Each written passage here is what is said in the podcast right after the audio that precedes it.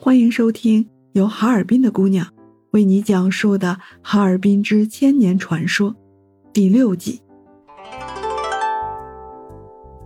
中华民国时期，在黑龙江地区，我大哈尔滨是唯一一座曾经四次被当时的执政政府设置为特别市的城市，这在全国范围内也是极为罕见的。由此可见呢，我大哈尔滨在过去的一百年里。于经济、政治、军事、文化等多领域中的核心地位，足以堪称为我大东北要地之首啊！哈尔滨特别市前前后后总共历时十五年左右。哈尔滨设置是开始于清朝末年的一九零五年十月三十一日，但是当时市政大权却一直由沙俄人组成的哈尔滨自治公议会控制。一九一七年，俄国十月革命爆发以后，尽管中国政府虽然逐步收回了中东铁路附属地的主权，设置了东省特别区，但当时俄国自治会仍在哈尔滨当地非法行使着权力。哈尔滨第一次被设立为特别市，是在一九二六年十一月一日，由当时东省特别行政区公署批准，但是所辖范围很小，只有布头区。也就是现在的道里区和新市区，也就是现在的南岗区中心区域，大概也就两百平方公里左右吧。而其余所辖地区统称为小特别市。第二次呢，是在一九三三年六月十九号，为了统一哈尔滨地区的政权，伪满洲国务院决定成立新的哈尔滨特别市。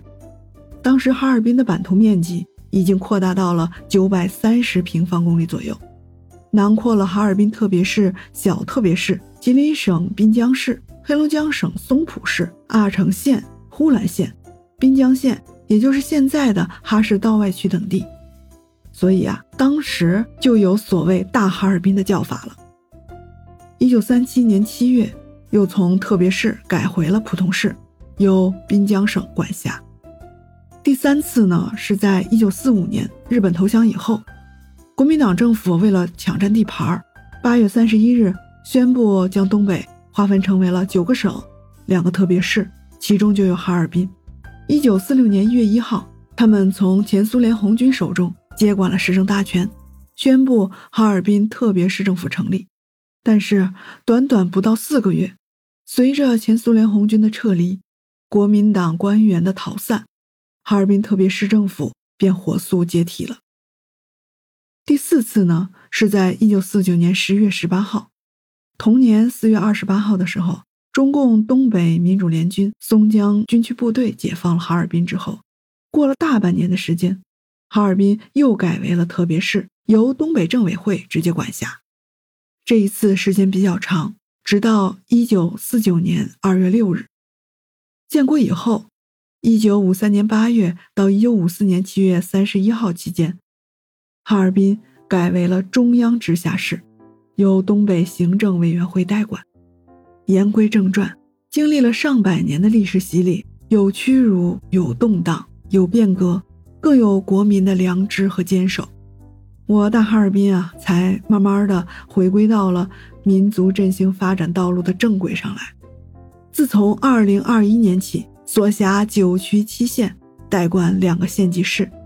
分别为道里区、道外区、南岗区、香坊区、平房区、松北区、呼兰区、阿城区、双城区、宾县、巴彦县、依兰县、延寿县、木兰县、通河县、方正县、五常市和上志市。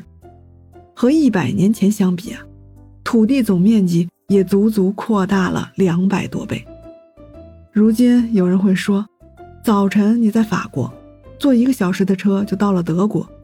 再坐一个小时就到了波兰。可是同样的时间，你在哈尔滨道里区坐一个小时的车，最多能到南岗区，再坐一个小时，顶多顶多能到香坊区。我记得小时候呀，经常是东边日出西边雨的，我们南岗区这边下着大冰雹呢，可人家道外区那边还是晴空万里的。